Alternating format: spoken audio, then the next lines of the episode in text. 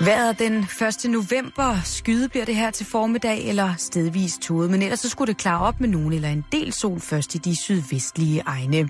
I løbet af eftermiddagen kommer der dog flere skyer ind over Jylland fra nordvest, og så får vi temperaturer, der kommer til at ligge et sted mellem de 13 og 18 grader. Svag til jævn vind ved vestkysten op til frisk vind. Du lytter til Radio 24 /7. Danmarks Nyheds- og Debatradio. Hør os live eller on demand på radio247.dk. Velkommen i Bæltestedet med Jan Elhøj og Simon Jul.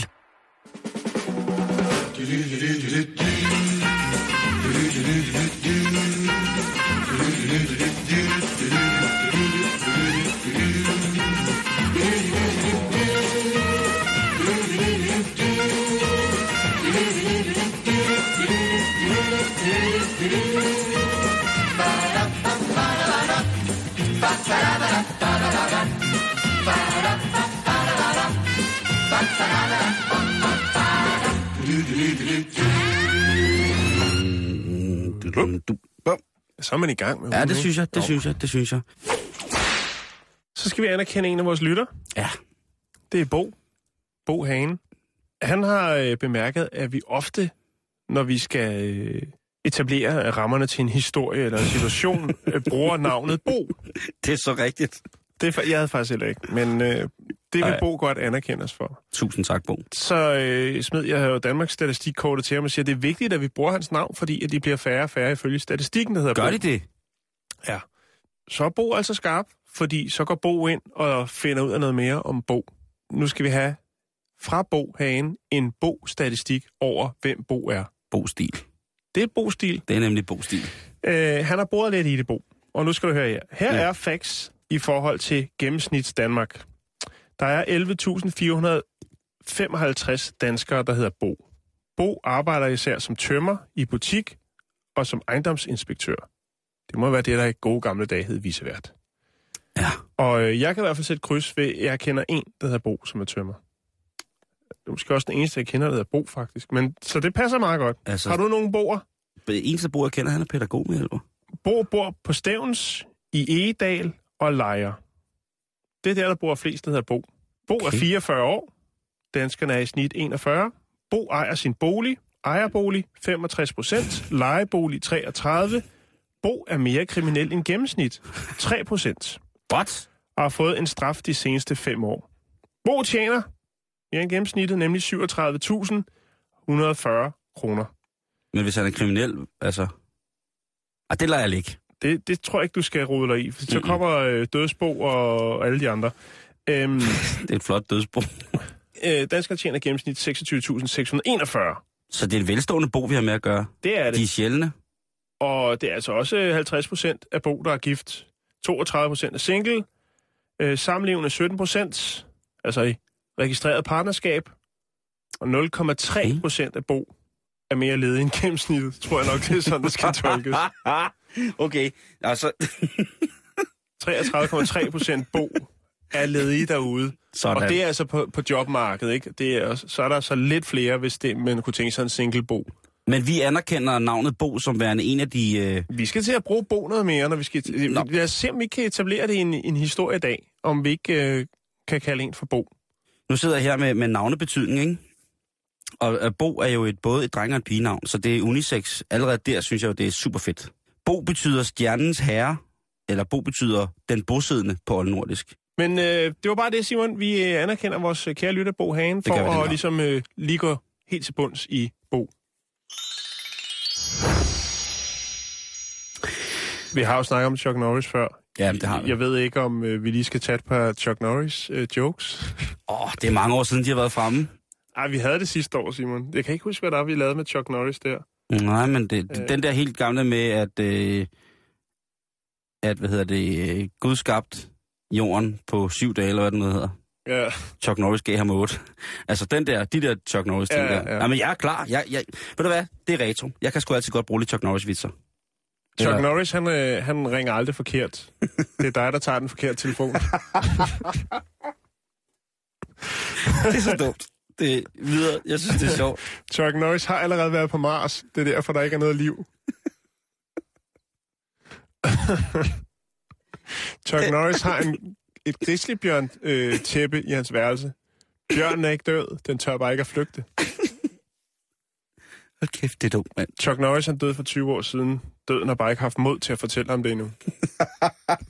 Og sådan kan jeg fortsætte. Men det skal vi Fortsæt, ikke. fortsæt lidt nu, det er sjovt. Okay.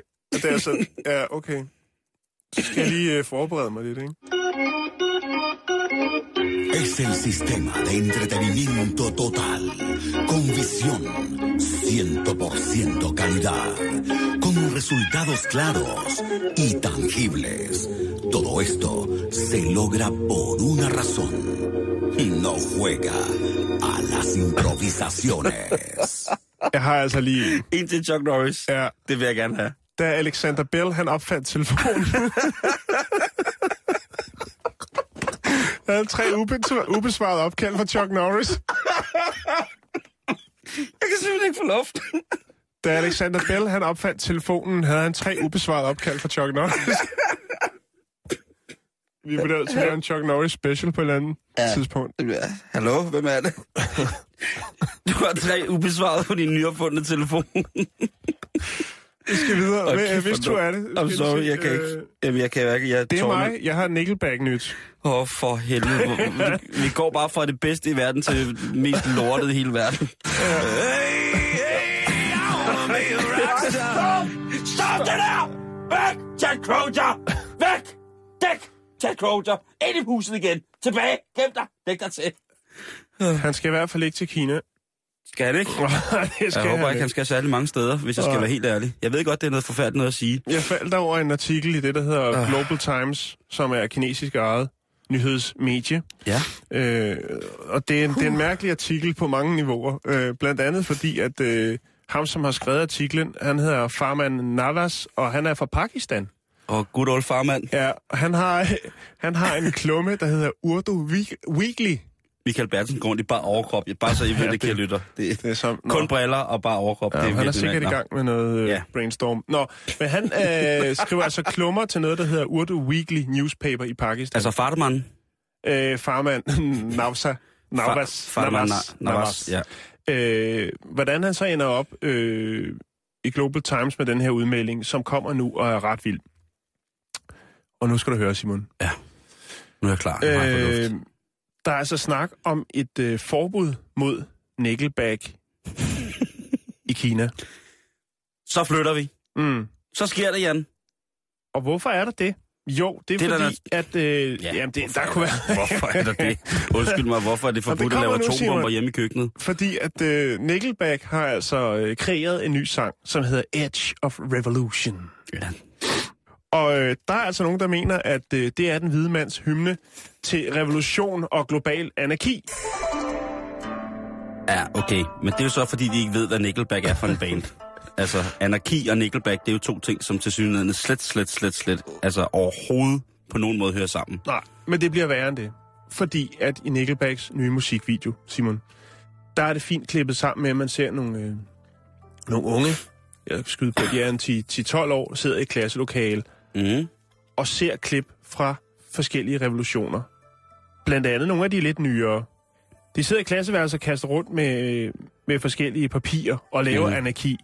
Okay. Og op på skærmen kører der så øh, forskellige øh, revolutioner, der har været her den sidste stykke tid. Jeg skulle, jeg skulle lige sige, det forsømte forår. Det var ikke det, jeg mente. Chuck Norris. Starring Chuck Norris. Det forsømte forår. Øh, Det er ikke Rifbjerg, det er Chuck Norris, der har skrevet. jeg, er stadigvæk, jeg er stadig ramt lidt af Chuck Norris. Eller Hvem det er er vi jo alle Jamen, sammen. det er vi jo Øh, alle vi er jo sammen. også ramt af Nickelback, og det er jo derfor, det bliver... Jamen, hvis, lige så snart der er Nickelback i din computer, så går, fucker lortet op. Så dør den. Så dør computeren. Jeg bliver simpelthen... Jeg kan, det er fordi mine briller, de dukker. Jeg er nødt til lige at... Det var det der Nickelback der, øh, ja. der tog lidt overhånd. Nå, men i hvert fald, så er der ikke i den her sang, hvor der er de her forskellige... Der er der altså ikke noget fra... Øh, fra den øh, igangværende revolution, kan man jo ikke sige, men det her Occupy, øh, det der også bliver kaldt øh, Umbrella Revolution i Hongkong. Mm. De protester er der ikke noget klippet ind i fra det, i, det, i den her nye musikvideo. Ah, okay, okay, okay. Men man mener så, man opfordrer til noget. Og der, hvor det så bliver lidt, lidt, vid, øh, lidt vildt, det er så, at at Navas han siger, den kanadiske regering har en hemmelig sammensværgelse øh, og målsætning om at indlede voldelige revolutioner i Asien. Og det har de valgt Nickelback til at være forgangsmænd for. Det, jamen, jeg har også tit tænkt på, hvorfor noget så ondt som Nickelback skulle opfindes. Det er vel også øh, en af de Men få nu ser det altså ud til, at en, en pakistansk mand ved na- navn øh, Farman øh, Navas, han altså ligesom har regnet den ud. Og det hele, det starter med en sang, Simon. Det Ja. starter med en sang. Edge of Revolution. Of Revolution. Ja. Derfra, så rykker de altså ind over landegrænserne. Altså nu er det ikke fordi, jeg selv vil betegne Nickelback som en omrejsende humanitær katastrofe. Men jeg kan godt forstå, hvis der er nogen, der har det blik på det orkester. Og det er sådan, det er sådan set det, jeg, jeg sidder lidt med mig selv, og kan ikke finde ud af, om jeg skal lægge den her video op på vores Facebook. Det vil jeg blive rigtig ked af, hvis du gjorde. kan du ikke bare skrive, hvad den hedder? Øh, jamen, den hedder Okay, bare så kan du, så Edge of at lægge, Revolution. så, så kan du lægge, så, ja, Vi er også også- nødt til at anerkende dem, Ja, der trods alt... godt elsker Nickelback. Er, er, ja, det er rigtigt. Så læg den op på vores side. Jo. Fuck det. Nickelback kan få skyld for alt efterhånden. Nå, men det er jo, synes jeg er meget fint. Det er ikke noget, der, der skader nogen, synes jeg. Ja, okay.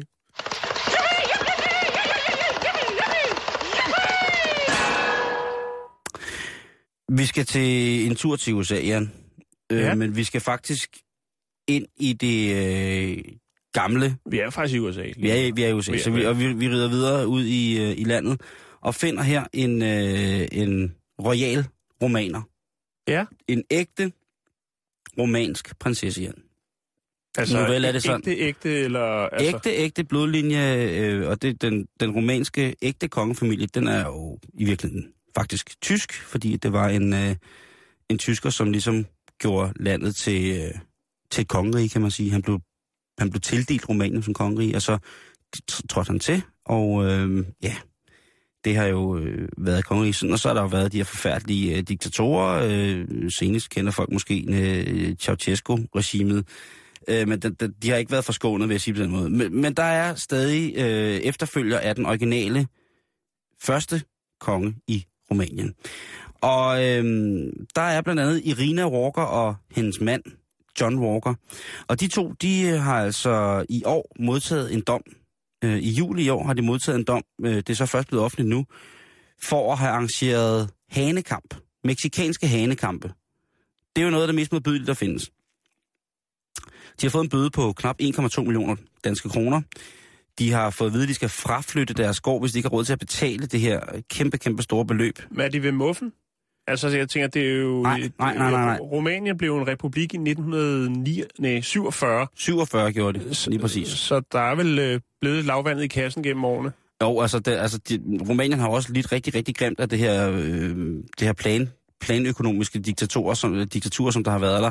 Og det er også derfor, de er flyttet, og de er øh, tredje generation øh, i USA, dem her. Men ikke det, desto mindre er de altså Ja. jo royale. Og øh, de har simpelthen arrangeret det her, som de kalder en original meksikansk aften, og det synes jeg jo er sindssygt. Men det har de så gjort ved, at man kunne komme ned, og så var En det... ligesom- temafest. Ja. Ja. Og der har været øh, mariachi-musik, altså det her band, der spiller...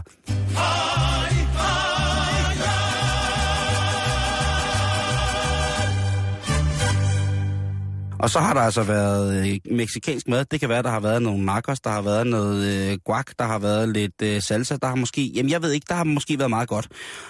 Og så har der været hanekamp. Og det har måske været det, det drejede sig lidt om. De har simpelthen indrettet en lade til en hanekampsarena, den her romanske kongefamilie. Og nu må de altså øh, bøde, og de har altså fået... Best- altså hele laden, man anser det for at have været noget, der har kørt i fra to, helt fra 2011, den her meksikanske aften med, ha- med hanekamp, eller cockfighting, som det hedder i, på, på, på amerikansk. Hvis man, altså de har taget entré for det, så det har været et firma. Man, man kunne også sagtens bare komme uden at få øh, den helt store meksikanske buffet. Man kunne sagtens også komme og se det. Det kostede så 20 dollars, og så kunne man så tilmelde haner, minimum fem haner til hanekamp, og det kostede så 1000 dollars, øh, omkring 6.000 kroner, for at få lov til at, og, og, altså, jeg synes, det er så vanvittigt, men det Det vildeste er lyder jo, mere som om, det var noget, de skulle tjene penge på. jamen, det var det jo også, og det er jo Ja, det, der har været lovligt. Det har ikke været nej, indberettet nej, nej. til, til skat, 12 og skat, han sagt, til skattevæsenet. Men altså, nu er hun altså stille og roligt blevet idømt en klækkelig bøde. Hun skal fraflytte hjemmet, for de har ikke råd til at betale bøden, så de skal selv sørge for at fjerne bortfjernelsen af den her lade, som har været brugt til det her. Og så skal de flytte et andet sted hen, fordi at øh, de altså skal betale 1,2 millioner dollars i, i erstatning til 12 og skat, blandt andet fordi det, altså, der har åbenbart været rigtig, rigtig, rigtig godt gang i butikken. Ja. Det var ikke stedet med, at der kom sådan en 20-30 mennesker, når der var, øh, når var der roma- romanske, skråstrej, meksikanske mad, skråstrej henkampsaften. Så dukkede folk altså op i hovedbataljen, og der var blevet lavet parkeringspladser ved, ved laden, sådan, så man kunne køre der til. Det er jo Amerika, sådan ting at sige. Så det er også et råd til, øh, til alle de andre romanske royale, der sidder og lytter til det her program. Ja. I, I skal lade være med at lave henkamp kunne også til, altså der er jo blevet... Det, jamen, det, nej, det, nej, de skal bare lade mig lave henkamp. De kunne komme til Danmark og se, hvordan vi holder julefrokost, ikke? Med Hella Juf og alt det der. Er det ikke det rigtigt? Jo, dårligt forslag, dårligt forslag. Ah, okay. Vi, vi skal videre med programmet, Simon. Yes. Er det ikke, Me- vi skal? Mexikansk-romansk. Nyhed slut. Mi caballo y puerco y México. ¿Dónde está la zaparrería? Y México. ¡Ay, ay, ay, ay, ay, ay, ay! Nu skal vi følge op på noget, og det, det, jeg glæder mig til det. Jeg havde den faktisk allerede i torsdags, men øh, tiden lyver, øh, lyver, skulle jeg til at sige. Tiden løber altid fra Og det er også det, Chuck Norris. Det er også gået amok Det- ind på vores Facebook-side med Chuck Norris nu. I'm sorry. Jamen, det, det, det rykker. Ja. Øh, det vi skal til nu, det er noget, vi har snakket om et par gange før. Øh, og det, det handler om, det er jo de her sådan, øh, folk, øh, som render rundt, og ja, hovedsageligt i Los Angeles, og, men også Times Square i New York, øh, render rundt, hvad skal man sige, plagierer øh, kendte filmhelte. Og det kan være alt fra, fra Elvis til Superman til Spider-Man til, ja, You name it. Og nu er den altså gal igen. Og den her gang var det altså så lige midt i det allerstørste turistfældested i Hollywood, Los Angeles.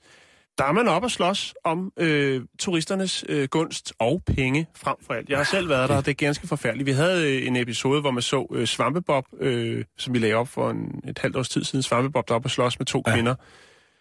Men nu er der altså indbyrdes øh, stridigheder, fordi at der er nemlig en, som har, har øh, fanget øh, Mr. Incredible i hård kampolage foran det kinesiske teater med øh, Batgirl. Hvorfor er det altid foran det kinesiske teater på? Det er fordi, det er der, der er allerflest. Det er det, det, er Jamen, det sted, det alle godt. turister bare skal se. Der er egentlig ikke noget at se andet end et par skoaftryk. Nu skal jeg passe på, hvad jeg siger. Nogle håndaftryk, og så er der nogle stjerner, Jamen, hvor jeg der har står... også været der. Jeg er fuldstændig enig med dig. Øh, Jeg, jeg kan kun være grundenig med dig. Det er en turistfælde. Og, men derfor så alle de her skuespillere, øh, eller hvad man nu skal kalde dem, øh, som har et lille bidjob der, eller måske bare et job, øh, klæder sig ud som dem her. Og til stede var, og det er nu, det bliver vildt, Simon. Okay, jeg er klar. Mr. Incredible og Batgirl, de kommer op og toppes på The Walk of Fame. øhm, og det er ikke i orden. Altså, Mr. Incredible, han kører dårlig stil. Han øh, er oppe og slås med en kvinde. Og det er der nogen, som blander sig i. Og det er ikke turisterne, for de er selvfølgelig fuldstændig lamslået. Hvem blander sig? Det gør Chewbacca, Freddy Krueger og Finn Holger. og det er på video det hele. Jeg skal nok lægge det op, Simon. Chuck ender ikke med. Chuck Norris, han, han, var, det, han var et andet er sted. det sindssygt, altså. Og det er selvfølgelig klart, man kan se, at øh, tu- øh, turisterne står øh, helt lamslået og tænker, hvad er, hvad er det, der foregår her? Øh, det, det er ikke... altså, Jo, der bliver, der bliver chattet, og så kommer Finn Holger hen og tager fat i Mr. Incredible og prøver at rive ham væk. Øh, men efter han har smidt hende i gulvet, så kommer der altså en, øh, en ung fyr, som står og tjener til dagen og vejen ved at sælge nogle CD'er. Nogle, jeg ved ikke, om det er hans hjemmelavede rapmusik eller hvad det er. Så kommer han frem, og så er det altså, så har vi altså ham, der er helt fremme, og Mr. Incredible og Chewbacca og Freddy Krueger, han holder sig lidt i baggrund. Det, fordi jeg tænker, han er sgu egentlig... Ah, jeg ved sgu ikke. Finn Holger kunne egentlig også godt være ret, øh, ret skræmmende. Øh, men nu lægger jeg et link op, så kan man lige, øh, så kan man lige se, hvordan at, øh, at sådan en, en, en Hollywood-style-kamp, den, øh, den bliver afviklet. Ja. Så skal vi til Sverige. Ja. Vi skal nemmere, nærmere betegnet til Ørebro. Øh, og her bor der en ældre herre, 72 år. Han hedder Åke Samuelsson. De fleste mennesker i Sverige har jo taget rygterne om den øh, ru, øh, russiske ubåd, der sniger sig rundt i svensk farvand. Øh, forholdsvis roligt. Men Åke, han tager det dybt seriøst. Han tager det faktisk så seriøst, så han har tømt sin opsparingskonto og har bygget sig sin egen ubåd. Ubåden den er øh, bygget på, øh, ikke helt fra bunden af, men den er bygget ud fra en øh, tysk ubåd fra 2. verdenskrig, som han har erhvervet sig. Og øh, så har han ellers øh, pimpet den. Pimpet den groft. Jeg skal nok lægge nogle billeder op, så man kan se den. Jo, jo. Og han har navngivet sin øh, delvist hjembygget ubåd Russian Destroyer. Så han er klar. Altså som i, nu skal han sætte ud og smadre den øh, ubåd, der sejler rundt der. Ja. Hvis man kører forbi hans indkørsel op i Ørebro, så vil man kunne se denne her sådan, øh, Russian Destroyer være der, og han arbejder på den dagligt. Han mener altså bare, at det er et spørgsmål om tid, før Sverige ser russiske kampvogne og ubåde over hele landet. Og når den tid kommer, så vil han være klar med sin hjemmelavede ubåd til kampen mod russerne. I like his Og style. de kommer til at fortryde, at de overhovedet forsøger på det, siger Åke. Er Åke en lille smule kugeluk, tralala? Han bor meget idyllisk. Han er 72 år. Jeg går ud fra, at han har meget fritid. Og jeg tror også, at han måske har lidt mere tid til at sætte sig ind i tingene. Det kan være, at han har set nogle ting og læst nogle ting, som gør, at han er overbevist, Simon. For han har altså brugt hele pensionsopsparingen på det her ubådsprojekt. Ja. Du har ikke spurgt, hvor mange penge han har brugt indtil videre. Ej, for jeg tænkte, at det... 266.000 svenske kroner. Det er en 214.000 danske kroner. Vi har jo øh, god gammel Peter Madsen, ikke? Manden, som jo har bygget ubåde i, øh, ja, jeg skulle at sige, siden Jo, stenalderen. men han er ikke bange for noget. Nej, det, det ved man ikke. Eller jeg hvad? tror. Det, det, det ved jeg ikke så Jeg har godt. lige lagt altså. to billeder op af Åke, som øh, henholdsvis sidder nede i sin ubåd, og så er der et, hvor han træder op i den. Og der kan man altså se, og noget af det ser så lidt ud som om, at han har, øh, altså det er en, en ældre ubåd, han har pakket ind i noget, noget formskum, og så snittet den til et, et frækt look. Den er, den er vild. Jeg tror ikke, han har brug for ligesom at vise, hvad arsenalet består af, men han går bare ud til pressen og siger, jeg er klar. Og cirka sikkert er det også på russisk. Mm.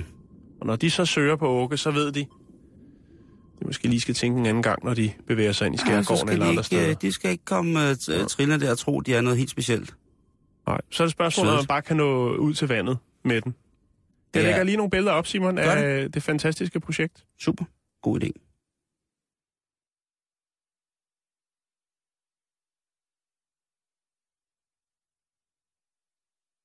Nå, vi skal videre i, i dagens tekst, Jan, og øhm, vi skal lige runde en øh, sådan en lyd her. Kan du genkende lyden? En telefax, en Ej, telex, en Ah, printer. Ja, en printer. Det er en printer. Ja, det er nemlig en printer. Okay. Og det er fordi, at øh, nu er der et øh, nyt tiltag, som kommer fra, fra USA godt nok, men jeg er ret sikker på, at det vil vinde stor indpas her i Danmark. Vi er jo det eneste radioprogram, Jan, i Danmark, så vidt jeg ved, der gør noget for at forbedre bedemændenes arbejdsmiljø. For at gøre det en lille smule sjovere, for at give det en lille smule kolorit, for ligesom at øh, lægge velur på gulvet, øh, for et øh, hårdt arbejdende folkefærd, som jeg synes, man jo i som vi alle sammen på et eller andet tidspunkt kommer i, i kontakt med, men som jeg synes bliver negligeret på voldsomste måde. Jeg synes ikke, at der bliver snakket nok om, øh, om i, i al bred offentlighed om, hvordan bedemændene egentlig har det sådan arbejdsmiljømæssigt. Øh, øh, Vi har snakket om bedemænd, men Og ikke det- lige den og- del af det, nej. nej, lige præcis. Og det sker nu. vi har jo opfordret til det der med at, øh, at søge, at, øh, at danskere jo med, med afdøde i forhold til, ja, hvis det er passende og moralsk og etisk forsvarligt, øh, simpelthen øh, har det lidt sjovere med, med deres afdøde slægtninger. Giver dem en lille smule. Vi har jo haft så mange gode historier, Jan, hvor folk er blevet begravet på deres motorcykel, blevet sat op, som om de var været inde ved en fest, de var boksere, de var motorcykelracer. Ja. Altså, der har været så mange skidehamrende gode Kreativ. virkelig kreative, og også, synes jeg, øh, berigende afskedsceremonielle øh, idéer op på bordet, Jan. Øh, og hjemme der er vi jo sådan, nej, det kan man ikke, og de døde, og de skal jo... Og ja, og selvfølgelig, der er selvfølgelig meget, meget tragiske dødsfald, som man selvfølgelig må afveje, om man ligesom skal prosit, om man skal, hvordan man skal behandle lige præcis en bisættelse eller en, en begravelse af, Jo. af, af sådan noget forfærdeligt noget. Men for langt de fleste af os, så kommer vi jo af dage på en nogenlunde naturlig måde. Og det er uigenkaldeligt, det må man også sige. Bestemt. Øh, der er øh, selvfølgelig frihed til i programmet til at øh, tro lige, hvad man vil, men, øh, men hvis man vil tro på, at sjælen vandrer videre i et nyt hylster på et andet tidspunkt, jamen, så skal man også have lov til det. Men et kapitel afsluttet, så må man godt synes, jeg gør lidt ud af det. Og nu kommer der det, som jeg tænker kan være overgangs, overgangsmodulet til, at vi som danskere kan begynde at give vores bedemænd, vores hårdt folkefærd, en lille smule mere, øh, hvad kan man sige, armrum, kreativt armrum. Fordi det er nu sådan, at man kan få printet sin egen urne. Der er et øh, amerikansk firma, som hedder Foreversense, som er altså begyndt at printe folks urner alt efter, hvordan de gerne vil se ud. Der er for Forever eksempel- ever since. Præcis. Forever, ever, ever since. Der var en mand, der gerne ville begraves som hans, øh, hans karakteristika, og det var altså sådan en hat, han altid gik med. Så fik de lavet hatten i 3D som urne, og bum, så kunne han begrave i. Det er et, øh, og det er et materiale, som er, øh, som er, hvad hedder det, biologisk nedbrydeligt. Det vil altså sige, at det er ikke noget, der skader naturen. Det er noget, som man kan, altså, man kan få øh, farver, og man kan, man kan jo pynte det bagefter og sådan nogle ting. Jeg vil godt begraves i Chuck Norris. Du skal du ikke starte på nu. For det der er gået amok ind på vores, både Twitter og på vores Facebook. Der, og det, ja, vi har verdens bedste lytter. Der er, ikke, der er ikke nogen grund til, at jeg ikke skulle i går aftes, da jeg skulle i gang med at kigge på forberedelse i dag, lige klikke forbi vores Facebook-side. Og ja, så måtte jeg jo i knæ, måtte jeg jo i knæ igen, Jan. Men det skal vi ikke snakke om nu. Nej, nej. Men du kan komme tilbage som Chuck Norris. Det tager bare lang tid. Øhm, fordi de, de, skal, de skal printes. Øh, det tager en hel dag. Det skal printes i sten. Det, Nå, undskyld. Det måtte jo komme på banen. Jeg, jeg sidder, hvor jeg kan ikke... Jeg, det er så latterligt, jeg glemmer at grine de der Chuck Norris ting. Jeg synes fandme, det er sjovt. Er Nå, det. nu kan jeg ikke tænke på andet, at, at, at dig, der bliver båret i en en-til-en statue af Chuck Norris ting I sten. i sten. Jeg kan slet ikke forstå det. Øh, men jeg lover dig.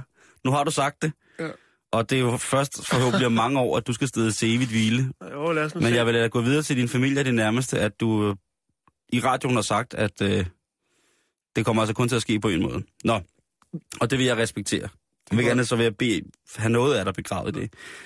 Øhm, men altså, det her firma, de bruger den her 3D-printer. Der, øh, jeg lægger et link op til deres hjemmeside på vores Facebook. Er det I kan- dyrt? Øh, ja, det er lidt peberet. Okay. Men så får man det også, som man vil have det. så får du det fuldstændig som... Og der er altså fine, fine eksempler på, hvad der, hvad, hvilke urner, der er blevet, blevet printet derovre, ikke?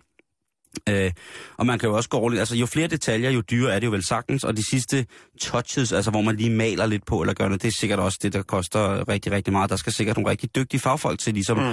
at, at gøre det livligt på en eller Så anden det er måde. et high-tech formningslokale, de har på en eller anden måde. Men jeg er sikker på, at hvis du bestiller Chuck Norris, så bliver alle sejl sat ind. Der, bliver endda, der, der kan være noget ra- rabat. Øhm, det er jo helt sikkert. Mm. Øhm, men altså, nu vil jeg lægge, øh, lægge den op på vores øh, Facebook-side, facebook.com bæltested, og så kan du ellers se, hvad der er. Der er alt fra små modeller af biler til øh, lidt mere makabre ting, men, men man tænker på den måde. Jeg tænker, det er nu, at vi skal til, og det er nu, at, øh, at bedemændene skal hanke op i sig selv, hvis de tør.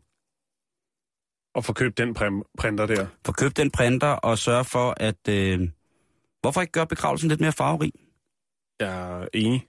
Som sagt øh, er der jo de her meget, meget tragiske dødsfald, fint nok, men det er ikke alle dødsfald, der er tragiske, og det er, hvorfor fejre, øh, hvorfor sidde, sørge, sørge, sørge, sørge. Jeg har været til så mange, jeg har været til alt for mange begravelser de sidste 4-5 år, og dem er, dem er begravelsen, jeg kan huske virkelig, det er der, hvor at øh, man efter begravelsen, bisættelsen, fejrer vedkommendes liv, og ikke at vedkommende er borte. Og der har altså også været nogle tragiske dødsfald mellem, skulle jeg da lige hilse at sige, men altså hvor at man så har kunne kunne se hinanden i øjnene, med familie og, og, og venner, og så i stedet for at, at græde kun. Det skal selvfølgelig også til. Det er Jo, jo, 100% jo. sikkert. Sorgen må man aldrig nogensinde glemme, men den er der jo hele tiden. Men også prøve at, at smile og mindes alt det gode og det dejlige, og hvad hedder det. Der tror jeg, at bedemænd kan hjælpe meget, meget mere, end de selv går og er klar over. Øh, ikke at jeg siger, at det er ukompetente bedemænd, vi har i Danmark. Jeg siger bare, at vi kunne gøre det så meget hyggeligere, for øh, Der skal mere på menukortet, det er det, du siger. det er det, jeg siger. Det er en interkontinental trætrins humørløfter. Drik, så letter skyggerne.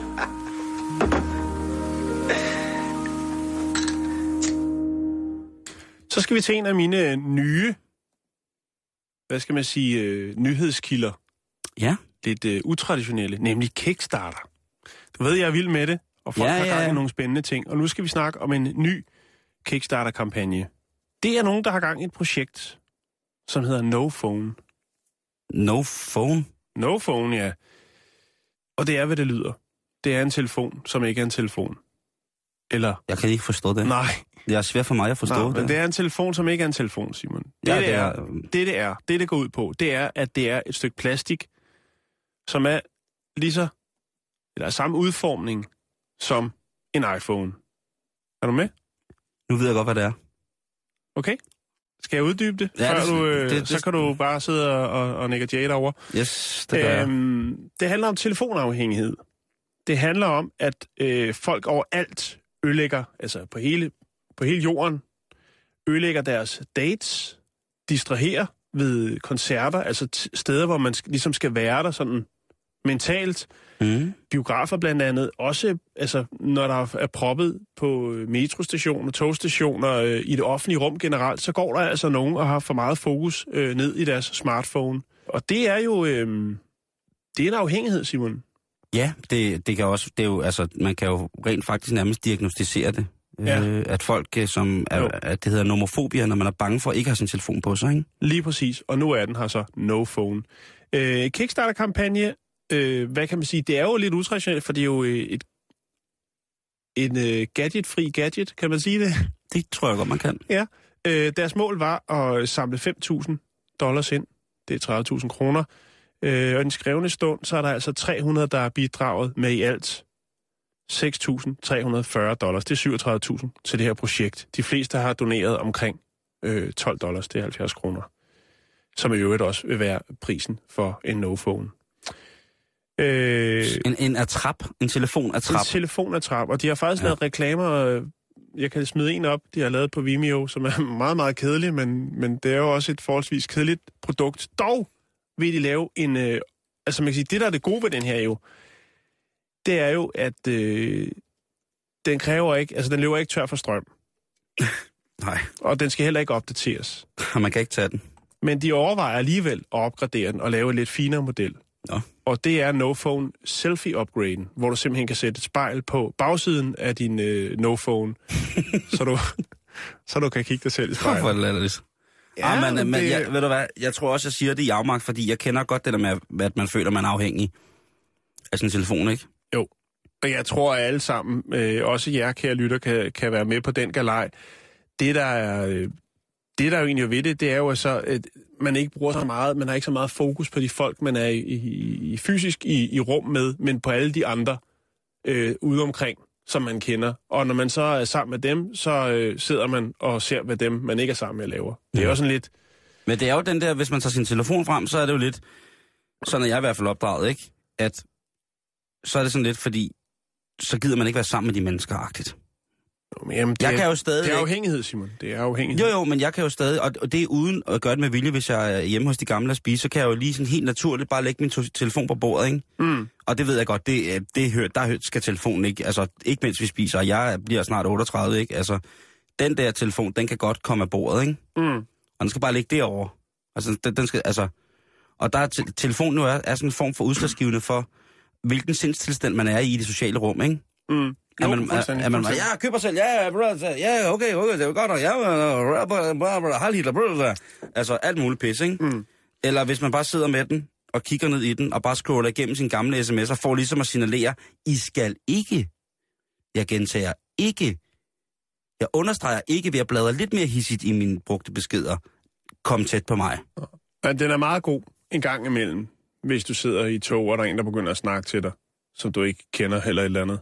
Så bare tage en plastikklods op med et spejl på, så begynder at sidde og kigge i det. Det Hvor er kan, man det også, det kan man også gøre, så bliver de bange. Ja. Men ellers, hvis du har en med noget strøm på, så kan du... Er det, altså, den kan også bruges til noget, men der er mange, der er afhængige af det, og vi kan nok selv... Øh, Jeg har altså det bedste og mest fredelige, pacifistiske middel, der er mod folk, der sidder og snakker for højt i mobiltelefon i, øh, i toget eller bussen, det er at begynde at klappe.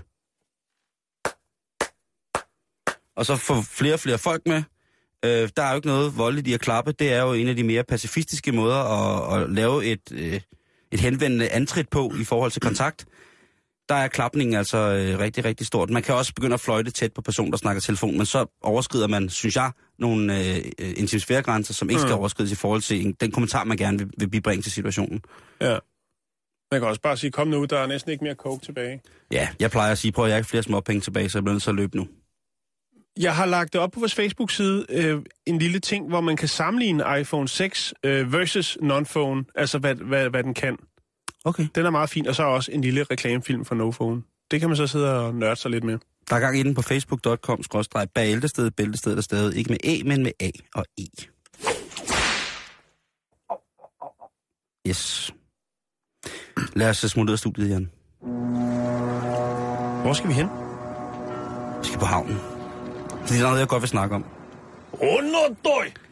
At det er ikke undertøj. Det er bare helt almindeligt. Øhm, og det er jo den her kampagne, der hedder Danmarks Nationalret. Som jeg har fulgt med i. Rigtig, rigtig, rigtig lang tid siden den blev lanceret. Øhm, og nu er der altså, nu er øh, antallet af nationalretter contesters, eller contenders, nede på 8, Jan. Og de retter, der skal kæmpe om at blive Danmarks nationalret, det er fra Nordjylland krebinetter, eller karbonader med grøntsager, eller grønærter. Fra Midt- og Vestjylland, der er der brændende kærlighed. Fra Østjylland, så er der smørbrød. Fra Sønderjylland, der er stegt flæsk og persillesauce. Fra Fyn, der er æbleflæsk. Fra Vestjylland, der er stegt svinekotelet. Og fra København, der præsenterer der hakkebøf med bløde løg og spejlæg. Øhm, Så, så det... Okay, så det er... Vi er ude i sådan en uh, lands... Sådan en egns battle. Ja, egentlig lidt, ikke? Øhm, 1, 2, 3, 4, 5, 6, 7, 8. Øhm, hvad hedder det? Og, og jeg tænker, øhm, at der, der mangler lidt. Altså, øh, nu skal jeg lige finde noget her. To sekunder. Hvad skal du finde? Ja, det skal jeg selv. Men er det meget vigtigt, Simon? Ja. Er det vigtigt, at vi har en nationalret? Det er det, som jeg øh, sådan er lidt, øh, lidt i tvivl om, om hvor vigtigt det er. Fordi, at jeg var inde i budrunden med, altså, der, der er jo masser, der kunne byde ind på det her. Øhm, og jeg havde et bud, som hed kogt torsk, hårdkogt æg, rødbeder, sennep og kartofler, øh, eller hvad hedder det, sennepsovs og kartofler. Fordi det synes jeg er en ret, som vi kan være rigtig, rigtig, rigtig stolte af på rigtig, rigtig mange måder. Mm-hmm. Der er masser af, af, af lokale råvarer, og der er også en af de råvarer, som vi i Danmark er aller, allerbedst at producere, eller og Sennep? den, er, den er god. øhm, der er torsk. Og derfor har jeg taget os herned til havnen. Øhm, Ja. Du vil slå et slag for, for torsk?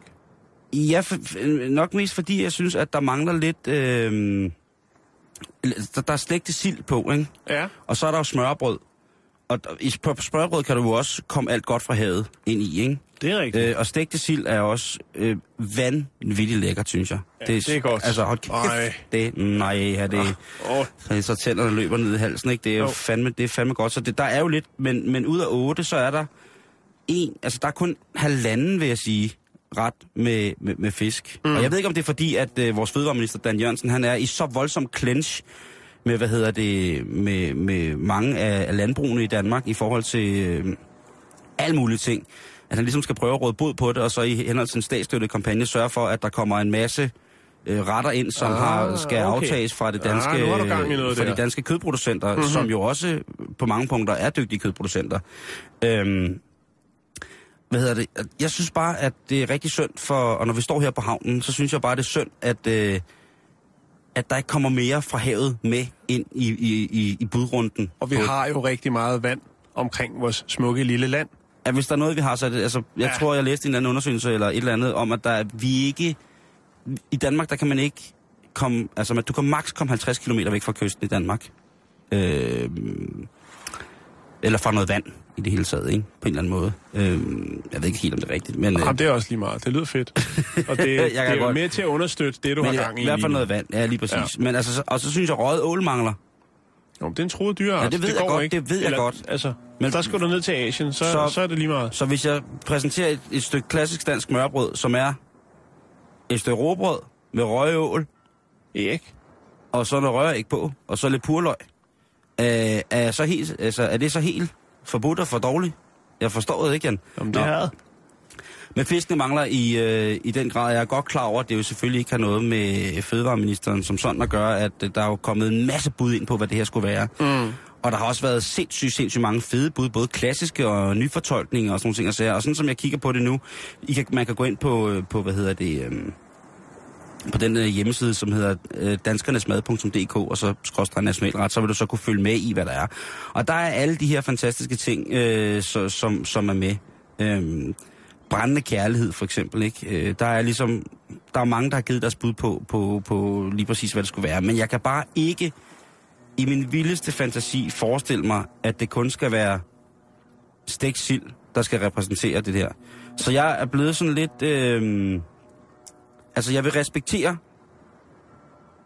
Altså, fuldt ud vil jeg respektere konkurrencens udfald. Mm. Det er slet ikke... Altså, Jeg synes, der er nogle af dem, der er lidt Men- men... kedelige. øh, men jeg vil aldrig acceptere det. Nej, jeg kommer okay. aldrig nogensinde til at acceptere den konkurrences udfald. Jeg synes, det er noget... Tænk at bruge... Der bliver sikkert brugt rimelig mange penge på at, at, at, at, at sætte på. den her i gang. Ikke? Det kan du være sikker på. Altså, og der tror jeg bare, at øh, jeg synes bare, at Fødevareministeriet skulle administrere, øh, Fødevareministeren skulle administrere sine midler på en anden måde i forhold til at, at kåre Danmarks nationalret. Mm. Øhm, så heller det bedste måltid. Altså, det er der, der, jeg kan da ikke se noget mere trist, end at sidde og spise Danmarks nationalret alene.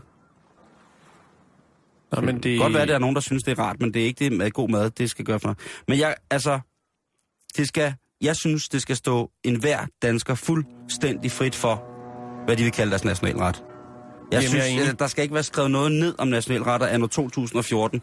Det er simpelthen, det, det er bullcrap, og det spilder penge, og det, Og det ændrer sig jo også, Simon. Fordi hvis de vedtager det nu, så finder de ud af, at det her, det er der, det rykker meget godt, og så kan de skifte ud hver tredje år eller et eller andet. Sådan har det været med dyr. Ja. Sådan har det været med træer. Det kan jeg godt lige uddybe for dig. ja, ja, Den første nationalfugl, vi havde øh, i Danmark, det var lærken. Det var i 60'erne. Mm, Øh, I sommeren 84, der gennemførte øh, DR en afstemning om Danmarks nationalfugl, og der blev det knopsvanen. ja, Øh, så kan man tænke, Danmarks nationaltræ, hvad kunne det være? 1936, der blev det bøgen, eller var bøgen. mm-hmm. Senere så øh, i 2000, der var det en. Det var igen DR, der var ude for. De har åbenbart behov for det. Så nu mangler vi egentlig bare. Nu ser jeg noget lige foran mig, Simon. ja, ja. Nu, nu kan de ikke være med på det her med, hvad Danmarks nationalret er. Vel? Nej, Det tog er kørt. Ja. Men kage, Danmarks nationalkage, Jamen, den store bagedys. Vi skal have fat i, øh, hvad hedder han, Tobias. ja, ja, ja, ja, ja. Han skal... Han skal kreere Danmarks nationalkage. Ja, det, øh, og så skal, så skal Mette Blomsterberg servere det i fransk undertøj. Altså, og, og, og Også Jan Friis, også i fransk undertøj. Det bliver sindssygt. Det bliver sindssygt bagdyst. Jan, prøv at høre. Ja, for mig har nationalretten været sådan noget, man sagde sarkastisk, når man serverede rødgrød med fløde. For sjov, ja, ikke? jo. Altså, Det, så, det, så, det, nej, det holder heller ikke. altså øh, Det er sjovt, når turisterne skal sige det, ikke? Men, men ellers så, nej, det er lige, ligegyldigt. Det skal være lidt ekstravagant. jeg, jeg, det, jeg, det kedeligste, jeg kunne forestille mig, det var der at sidde rundt om et bord og, og, og diskutere om, hvor, om nationalretten var lavet rigtigt, om det var den rigtige nationalret. Jamen, det var den falske. Ja, lige præcis. Øh, jeg kan bare ikke se, hvordan man skal... Men prøv at du kan jo tage ind til hvilken som helst turistfælde her i, i, i midtbyen. Og så øh, det, du bestiller, når du er japansk turist for eksempel, Mm. der vil de sikkert fortælle dig i... Altså, lige meget hvad for en, du tager på menukortet ind på den danske restaurant eller kro, Mm. at det er nationalretten. Ja, smørbrød, eller... Ja, eller Flæskestegen. klip- klipfisk, flæskestegen, whatever. Ja, lige præcis. Men det er en ret. Come on, vi har så meget at være glade for. Ja. Altså, det er... Jamen, jeg er med på din galej. Jeg kan sagtens følge Det er jeg fandme glad for. Altså, vi producerer... Altså, hvad vi producerer i Danmark, som ingen andre steder i verden kan producere. En af de få ting, som vi virkelig kan byde til bordet med, det er noget af det mest højkvalitative fisk. Overhovedet ikke at negligere vores kødproducenter, for vi har også altså en masse gode kødproducenter. Men hvorfor så ikke for eksempel øh, øh, så artsbestemme og sige, prøv at høre, det her det skal handle om gamle danske husdyrraser, som er ved at lide en forfærdelig død i i indavl og, og, og, og, og menneskelig stolthed. Så sige, prøv at høre, inden for de her rammer, der skal vi have det, ikke? Altså vores... Det kunne indeholde tre retter. Forret, hovedret og dessert. Jamen, altså en menu, som man vil Så servere til der et være menneske. fisk til forret, Ja. noget kø til hovedret, og så er noget lækkert, øh, noget Tobias finder på til dessert. Jamen, jeg, den kan lege rider jeg også lige på. Den Er det jeg sådan, for. det skal gøres? Jamen, altså, jeg har det sådan... Dan, du må godt tage den. Øh, ja, ja, men det, det ved han. han. Altså, Dan, han hører altid det her, så det, du tager den selvfølgelig bare. Øhm, og jeg er ikke sur på dig, Dan. Det er ikke dig. Jeg, jo, jeg er lidt, lidt træt. Lidt, ikke meget sur. Jeg synes mere, at konceptet i det, Du skulle have snakket med de voksne, inden du satte det her i gang, fordi det er altså... Jeg ved godt, du skal gøre det godt for vores danske kødproducenter, og dem, som står i en øh, kommersiel kødproduktion og sådan nogle ting. Så at jeg har været rasende på dig. Jeg, kender jo selv nogle af de der bønder, som jo altså intet er godt at sige om manden. Øh, vores nu, nuværende fødeminister. Men du...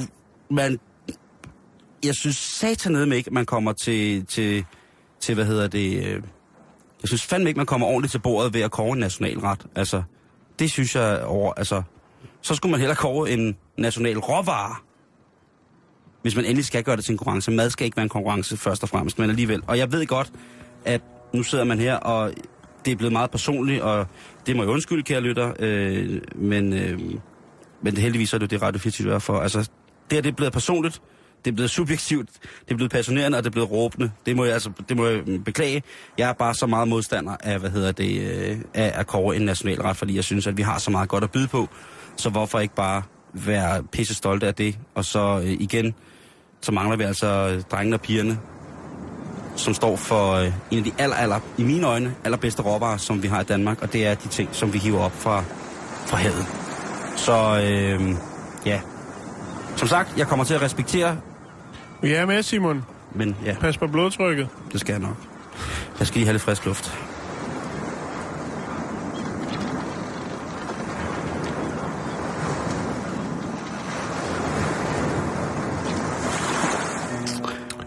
så kom jeg indenfor igen. Ja. Ja, det blev, det blev meget personligt, og det, Det skal er jeg fint, det beklage. er fint, det er fint. Beklage. Det er fint. Det skal der også være plads til. Tak. Vi skal til Hvide Rusland. Vi var der. Hvornår var det? Åh. Det var i sidste uge. Vi var i Hvide Rusland? Ja, Okay, to sekunder. uden galt igen. Полбеднеску вот это правда. Бабу, бабу, бабу, бабу. Пушкин. Владивосток, буги-буги. Ленинград. Коррупцион. Правда, Роща. Москва, буги-буги, yes. Og den her gang, der handler det ikke om, øh, at Hvide Rusland er efter Rusland omkring de her pølser med toiletpapir i. Det er ikke det, vi skal snakke om. Men vi skal snakke om præsidenten, Alexander Lukashenko, fordi han er ude igen. Nå, Han vil kriminalisere. Krimi. kriminalisere. Arbejdsløshed. Det er det, man kan gøre, når man skal løg, så kan man kriminalisere, kriminalis- kriminalisere løg. Nej, det er ikke det. Jo, Han det vil kriminal- kriminalisere arbejdsløshed, eller det, som kaldes social parasitisme. Altså, hvor man snylter på det sociale system. Samfundsnasser Åh. hed det i 80'erne, mener jeg. Ja, det gør det vel for fanden stadig. Øh, altså, han tager det helt old school, den her øh, tilgang til det. Det handler jo, hvad skal man sige... han kører det helt old school for at bekæmpe den elendighed grundet den moderne kapitalisme. Hvad siger du til det? Er det ikke at brække det sådan nogenlunde Åh, ned? det må jeg sige. Øhm, Han kunne muligvis Og så- godt være gammel kommunister og blevet sur, og så blevet liberal. Ja, og det er nemlig det, han bringer på banen, fordi det er jo det her gamle sovjetiske ord, social parasitisme. ja, det er et vildt ord. Det er ret vildt. Øhm, forslaget er blevet øh, fremsat under en diskussion øh, i Hvide Rusland øh, med politiet, som havde et forslag om at straffe folk, øh, der ikke ønsker at arbejde, selvom de er arbejdsdygtige. Øh, herunder vil man så pålægge dem tvangsarbejde. Og øh, der siger øh, Lukashenko altså så, vi er nødt til at gøre de her, øh, altså få de her mennesker sat i arbejde lige meget hvad. Mm.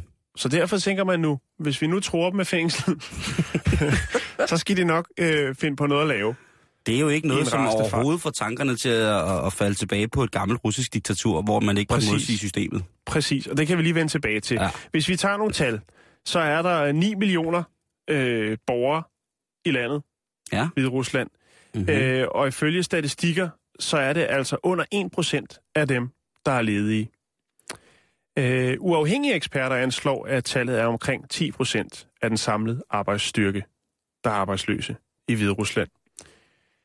Øh, Lukashenko har været ude før med sådan nogle lidt, øh, hvad skal man sige, radikale beskæftigelsesforskrifter. I 2012, der sagde han, at, øh, eller der sagde han, at han ville have det forbudt for øh, arbejdstagere øh, i alle, jeg skal sige, de statskontrollerede, øh, den store statskontrollerede træindustri øh, at sige op, uden at have fået tilladelse af deres chef. Det vil sige, hvis chefen Ja, ja, ja, ikke ja, synes, ja. at du skulle sige op, så, øhm, så, er der, No, no, no go. så er der ikke noget at gøre. Øh, og blandt andet også, øh, hvis folk og, valgte under svære tider at opgive deres erhverv som, øh, som landmand, øh, Så fik du også bare røv trådt i. så fik du bare røv og tråd i og sige, det er dit livskald, du har valgt at blive valgt landmand, og det skal du fortsætte med, fordi at øh, vi har brug for dig, øh, lige meget hvor dårligt det går. Øh, social øh, paratisisme øh, blev bemærket øh, på den her side af jerntæppet. Øh, hvad kan man sige? Det var jo en handling under sovjettiden fra 1936 til 91, øh, netop baseret på det her med den, øh, den so- socialistiske stat, og om det der med, at raske mennesker havde pligt til at arbejde for at hjælpe med at, øh, at bygge et øh, kommunistisk samfund. Mm. Øh, men på den her side af jerntæppet, der blev det specielt bemærket i 1964, hvor en berømt disk, øh, digter, der hed Josef Brodsky, han blev dømt for social øh, parasitisme. Øh, trods af hans argument om, at øh, jamen, han havde et job, fordi han var jo digter. Ja, det kan man jo, altså, det tror jeg, man har meget, meget svært med, mindre man skriver propaganda, propaganda lidt, hvad hedder det, Ja. digte eller prosa for, Ja. for, for dem, der så, dem, der sidder ved, på, på, på flæsket, så tror jeg ikke, man kan kalde sig øh, en del af den arbejdende styrke, hvis man bare sidder og skriver digte. Og Ja. så er man jo også en del af det kreative, og det har jo aldrig på nogen måde, med mindre man var, øh, at man var piksliggende for diktaturet, så har det jo aldrig været godt at være kreativ i sådan nogle steder, vel? Nej, øh, det gjorde faktisk også, at han ufrivilligt kom i eksil fra Sovjetunionen i 1972, hvor han øh, tog til USA. I 1987, der vinder han Nobelprisen i litteratur. Ja, lige præcis. Så han kunne noget, øh, og han er ikke blandt os længere. Han døde i sit hjem i Brooklyn i 1996. Ja. Men øh, ja, Hvor er det, Det- det sindssygt, det, altså, så det er bare om at komme i gang, hvis man øh, jeg håber ikke, uh, håber sidder og ikke, kigger øh, for meget ud af vinduet i Hvide Rusland. håber ikke, at det bliver, hvad hedder det, øh, håber ikke, det bliver aktuelt. Det synes jeg fandme er sindssygt. Altså i morgen, der har vi jo øh, igen nyt fra øh, øh, Østfra, hvor vi jo altså skal gå i dybden med de ukrainske valg, som jo løber af, af staben på søndag. Mm-hmm. Det vil vi jo meget, meget, meget gerne se med, med objektive øjne på, men vi har jo desværre, vi er jo desværre faldet i, Jan, og øh, al vores støtte ligger jo til øh, Internetpartiet, som har øh, blandt andet Darth Vader og Chewbacca med på deres valgplakater. Ja. Det, øh, men det vi beskæftige, det beskæftiger vi os med i morgen, Jan. Lige inden vi slutter af her i dag, så kan jeg tilføje lidt til... Øh, vi har jo haft mange af de her ting, øh, eller du har haft i hvert fald med, med det her med underbukser, med mærkelige ting med underbukser, mm-hmm. øh, som er blevet smuglet, som er blevet stjålet, og som der er alt muligt. Øh, nu er der simpelthen øh, i, i USA en ny underbuksesag, Jan. Og øh, det drejer sig om en 18-årig Benjamin Hawkins, som øh, bliver anmeldt af en nabo, fordi at hun har, har mangler nogle, øh, nogle trusser fra sin tørresnor, og så har der været indbrud, og så er der faktisk også blevet stjålet nogle våben i hendes øh, hus. Så hun er meget, meget sikker på, at det er altså naboens uvordne søn, som har været inde og rode i hendes undertøj, og så også i, i farmans våbenskab. Våben og undertøj. Lige præcis. Så hun ringer til ordensmagten, og øh, de defilerer jo så forbi Benjamin Hawkins bopæl, og øh, de kræver så for adgang til hans gemmer. Og det er ikke så let. Øh, hvis en 18-årig mand han har en større samling hånd, auto, øh, mere eller mindre fuld eller halvautomatisk håndvåben, og 500, over 500 par dametrusser, så er det måske en lille smule på den forkerte side. Jo, jo. Så det er altså det nye nu, at, øh, at kombinationen af at stjæle håndvåben og underekvipering til kvinder, måske er en, en trend, som vi skal passe på. Så vi bliver jo nødt til at også opfordre lytterne til at lægge mærke til. Det er måske ikke noget, man lægger så meget mærke til. Specielt ikke de kvindelige lytter, måske hvor mange par trusser man har liggende. Og om øh, de forsvinder. Og hvis det så også, øh, hvis der er en, en, en person i husstanden, som har våbentilladelse, og dertil også har anskaffet sig, selvfølgelig med god ret, øh, våben, at de bliver at de forsvinder. Hvis man har en stor samling morgenstjerner, så kan man jo lige se på, om man har fået stjålet nogle trusser og en morgenstjerne. For det er ikke noget, som jeg synes, at man skal, skal gøre til en, øh, en tradition. Man skal lade folks trusser være, og, Og- også våben for den sags skyld. Og på den anden side, hvis du nu sidder derude selv og er mand eller pige, som elsker at stjæle våben og trusser, ikke andet. Ikke snold, ikke æbler, ikke, ikke noget som helst. Det eneste, Altså, det klør i fingrene, hver gang du ser et par, par kvindetrusser. Ikke for at tage dem og dufte til dem, bare for at stjæle dem. Så skal du vide, du er ikke den eneste i verden. Der er hjælp at hente. Der er masser af hjælp at hente, Jan. Jamen, det er godt. Ja, det var stort set også alt, hvad vi nåede i dag. Men tak, tak for info. Jamen, øh, jamen selv tak, Jan. Du lytter til Radio 24 /7. Om lidt er der nyheder.